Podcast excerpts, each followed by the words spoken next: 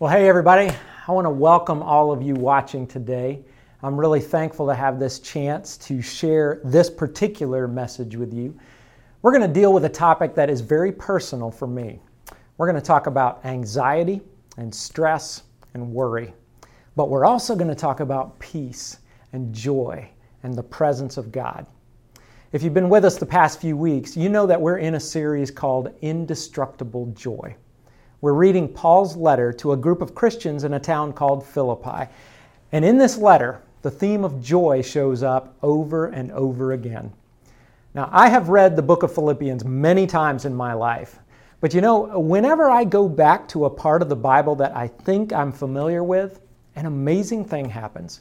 Almost every time I see something that I've never seen before. That happened again this week. And I'll tell you about that in a minute. But first, I want to read just four verses from Philippians chapter 4. This is the passage we'll focus on today. So let's dive in. In Philippians 4 4, Paul writes, Rejoice in the Lord always. I will say it again Rejoice. Let your gentleness be evident to all. The Lord is near.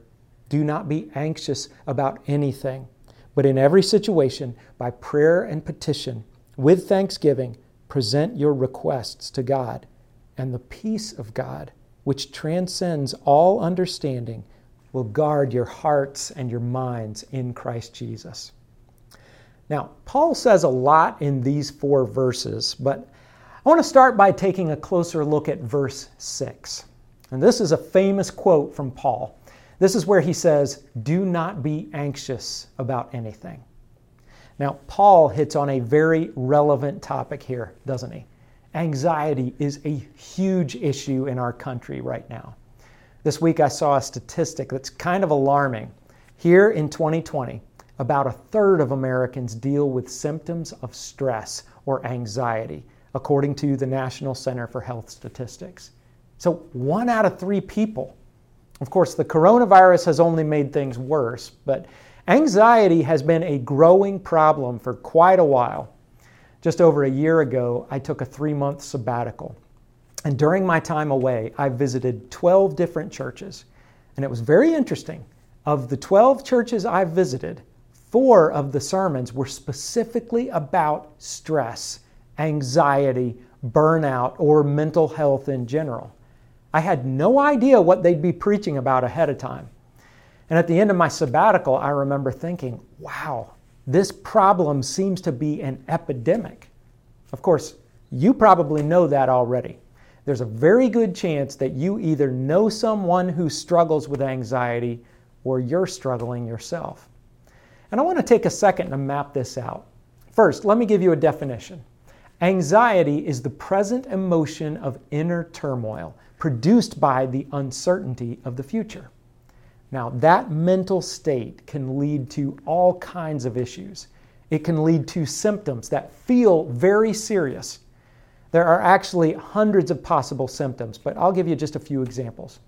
A person with an anxiety disorder may experience headaches, muscle pain, sleep disturbance, tightness in the head or the neck, chest pain, ringing in the ears, excessive sweating, shaking, trembling, cold chills, hot flashes, accelerated heart rate, numbness, tingling, upset stomach, nausea, shortness of breath, dizziness, feeling faint, feeling like you're going insane, or a fear of impending doom. If any of that is you, you may have anxiety. Actually, in the past 30 seconds, I may have given you anxiety. If so, sorry about that. But seriously, this is a very real thing. You can have symptoms that feel like you're extremely sick or even dying, but it's all caused by your brain and your body responding to stress. Now, if you've never experienced anything like this, I would ask that you be very careful about how you respond to someone who's struggling.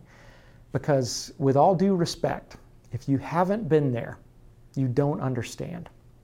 I won't go into much detail about my own story here since I've shared it before. But I will say that as of about three years ago, I do understand. And I've learned that it's not helpful to go to someone with an anxiety disorder and tell them to just stop being anxious. You might mean well, but most of the time, that's not the solution. So, what is the solution? Well, I don't have a quick fix for you today, but I do believe the best thing we can do is look to God's Word. I do believe the Bible is our source of reliable truth. Now, we just read a passage that deals with this very topic.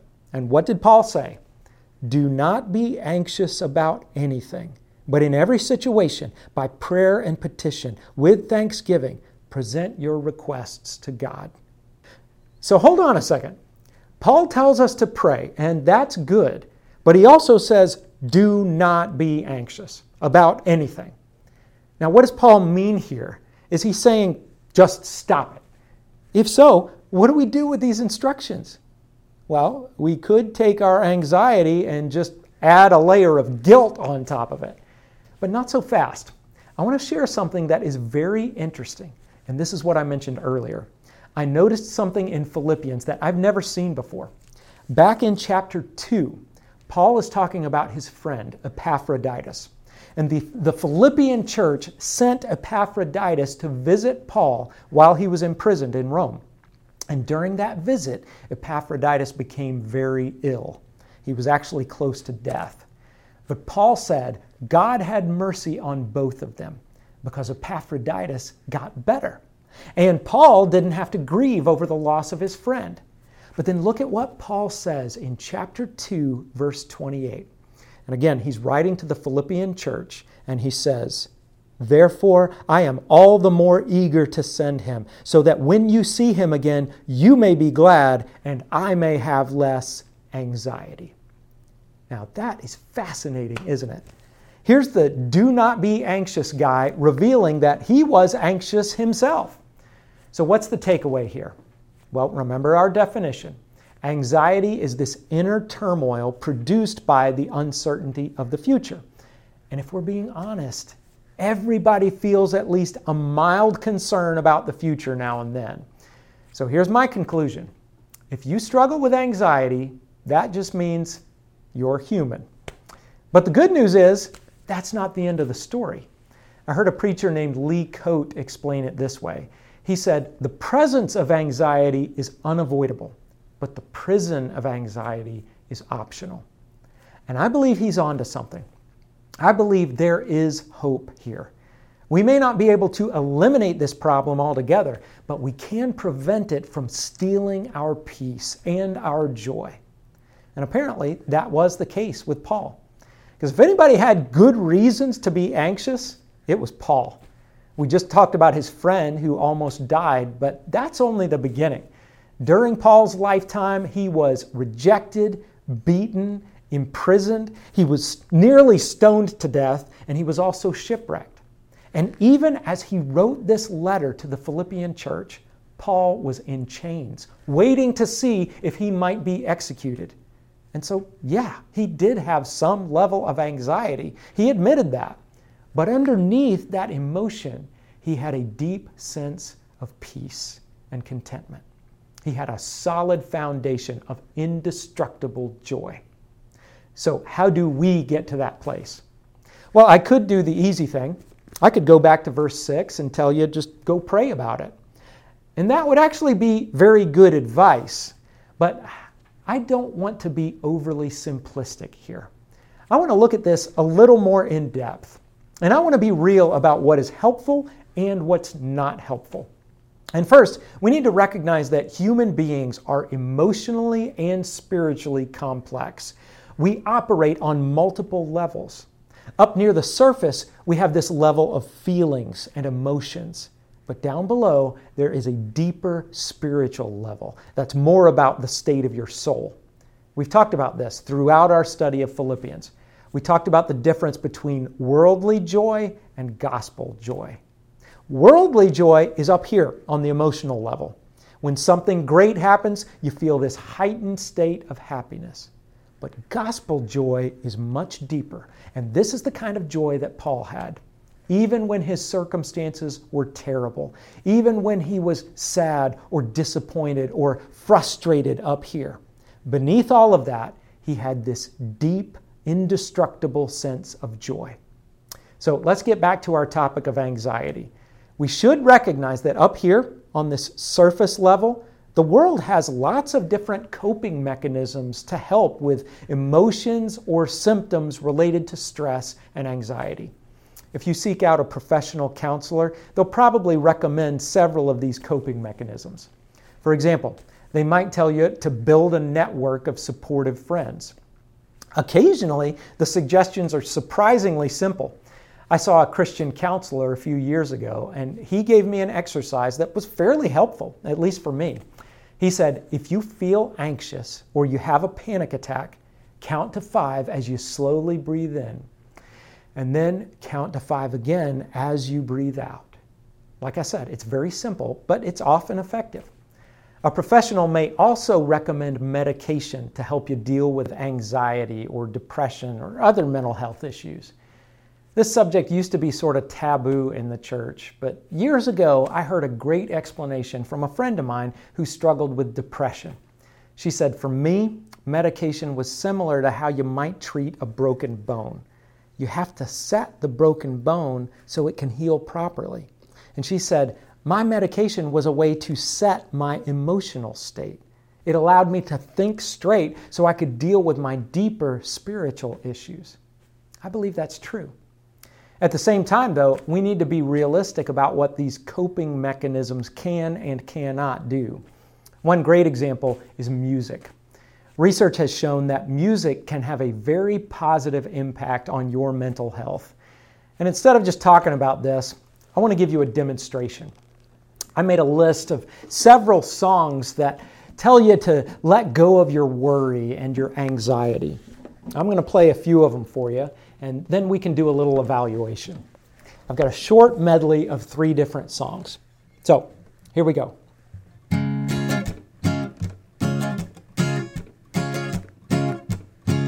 Don't worry about a thing, cause every little thing is gonna be alright. Don't you worry about a thing. Cause every little thing is gonna be alright. Cause every little thing is gonna be alright. Hakuna Matata, what a wonderful phrase. Hakuna Matata, ain't no passing craze. It means no worries for the rest of your days. It's a problem free philosophy. Hakuna Matata. Ah, ooh, it's a problem free philosophy. Hakuna Matata.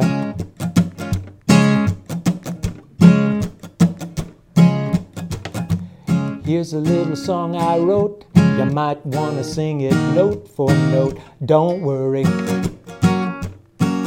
be happy.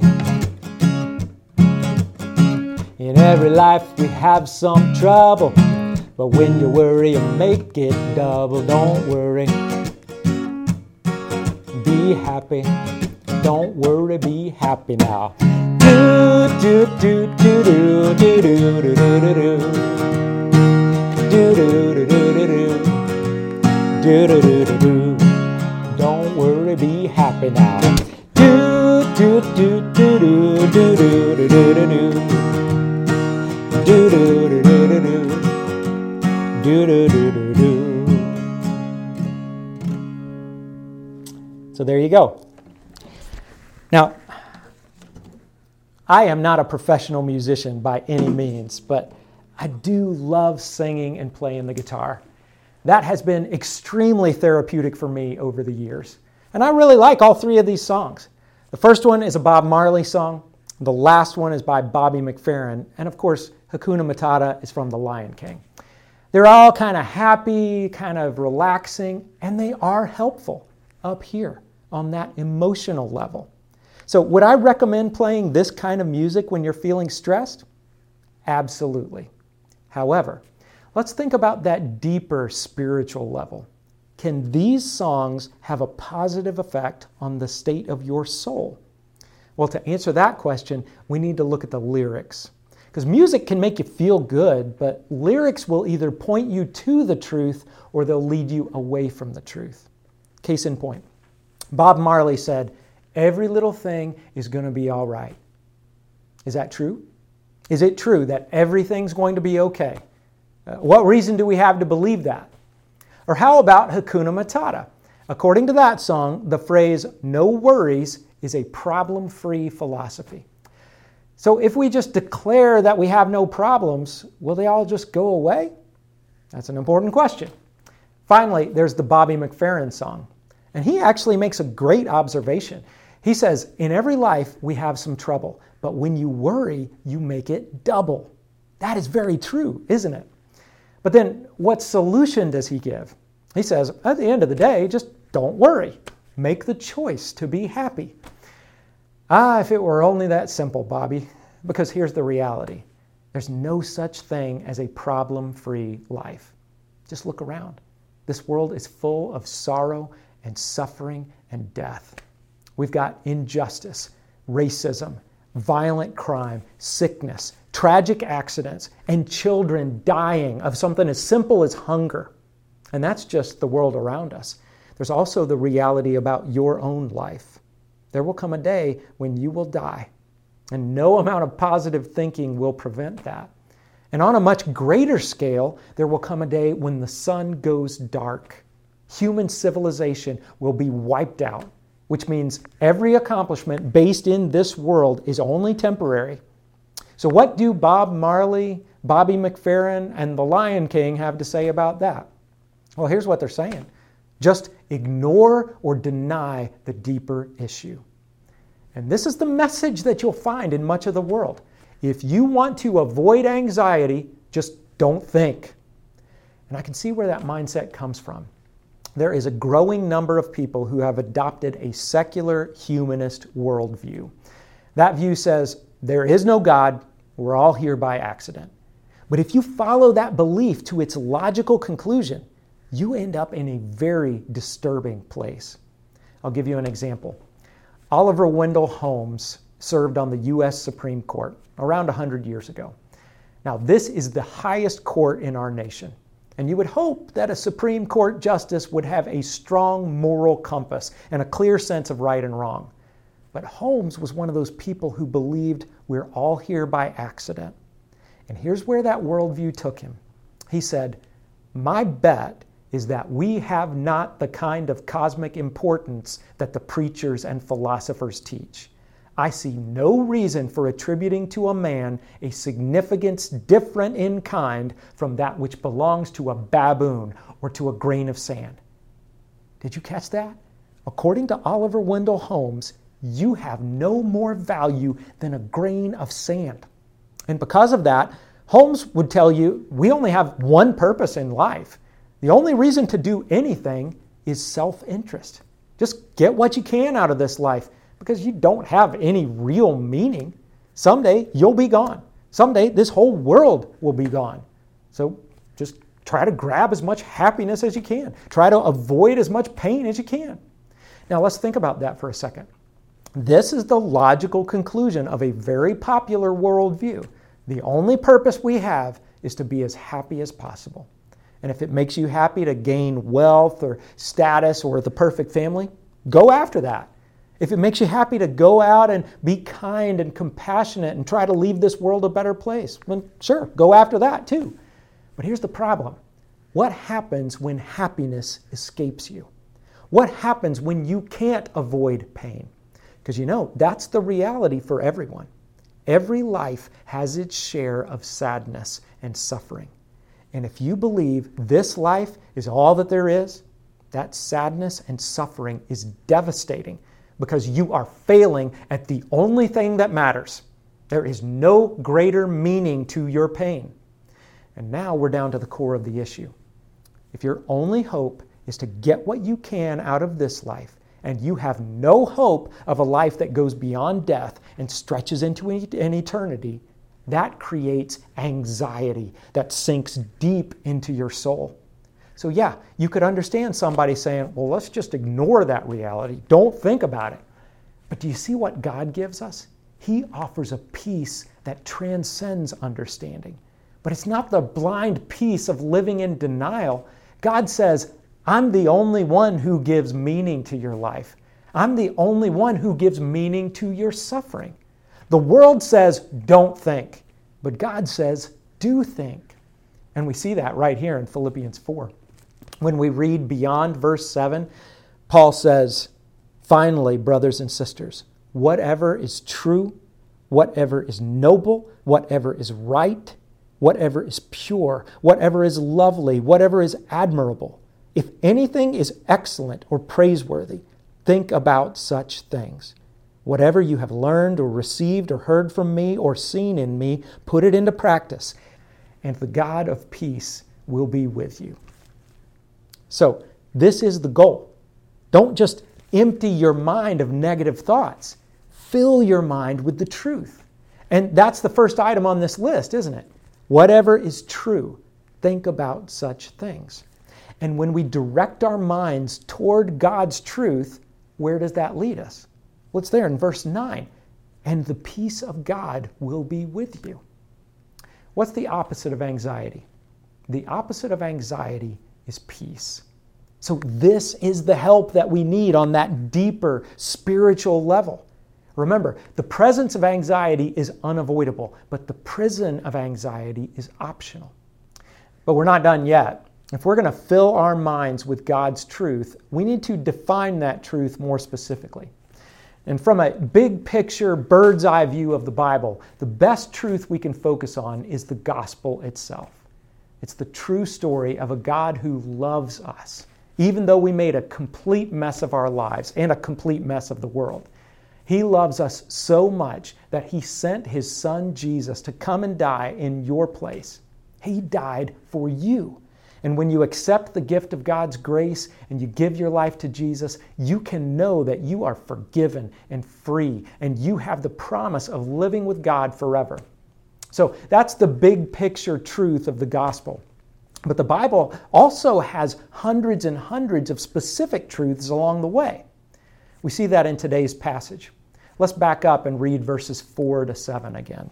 It says, Rejoice in the Lord always. And again, I say, rejoice. Let your gentleness be evident to all. The Lord is near.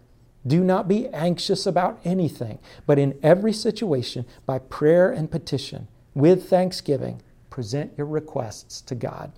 And the peace of God, which transcends all understanding, will guard your hearts and your minds in Christ Jesus. I mentioned that Paul says a lot in these verses. And now we're ready to take a closer look. First, I want to focus on that little phrase in verse 5 the Lord is near. When you really believe that in the core of your soul, it makes a huge difference, doesn't it? When you're stressed or afraid or freaked out by the uncertainty of the future, it is such a comfort to know that God is truly with you. It's such a comfort to know that God is not just by your side, He's also on your side. And if you've given your life to Jesus, that's a promise. You can focus on this truth, even if you're in the middle of a panic attack, even if your surface level emotions are like waves on a stormy sea. You can think about this promise that God has not left you alone, and He will not leave you alone. He's truly with you. So that's already helpful, but we also need to go back to verse 6. Do not be anxious about anything, but in every situation, by prayer and petition, with thanksgiving, present your requests to God. Now, like I said earlier, it would be easy to read this verse and say, Stop being anxious, just go pray instead. And again, that's good advice, but let's pause to admit something for a second. Have you ever brought a request to God, but then you didn't get what you asked for? And I'm not talking about praying to win the lottery or anything like that. I'm talking about praying for good things, like asking God to heal someone you love or asking God to restore your marriage. I'd say the vast majority of us have experienced disappointment in prayer. And when you pray and you don't get the answer you hoped for, you might just say, Well, what's the point? Why even pray in the first place? And from there, you may read a verse like this and say, Yeah, I know I should pray, but I've learned not to get my hopes up. Well, let's not throw in the towel here. A preacher named Tim Keller helped me think about this verse in a completely new way. He said, Here's how we normally think about praying to God with thanksgiving. We think of a specific pattern.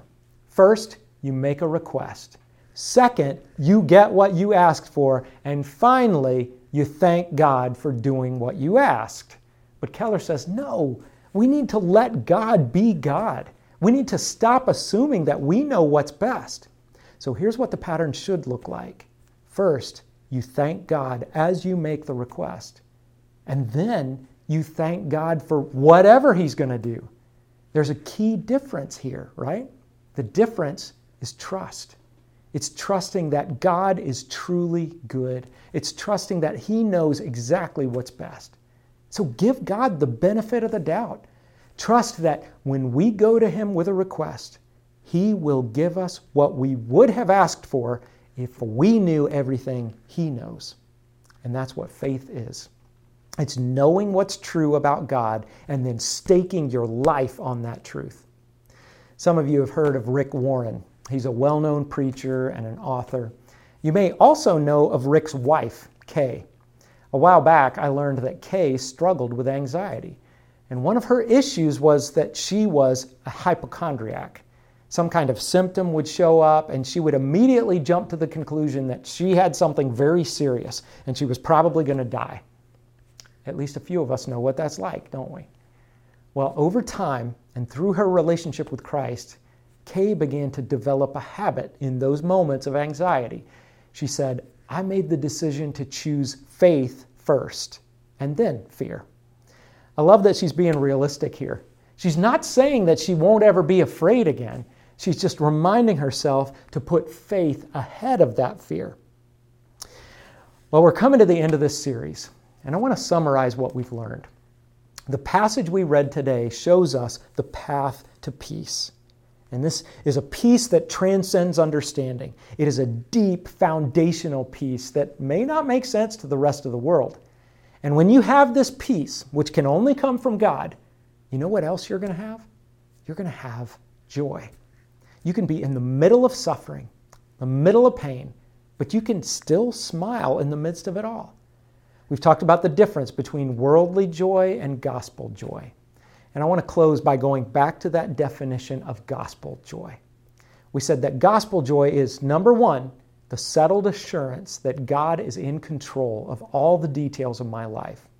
Second, it's the quiet confidence that ultimately God works all things together for the good of those who love Him. And finally, it's the determined choice to praise God in every situation. And when you have this kind of joy, Bob Marley's song becomes true. You can say with confidence that in the end, everything is going to be all right.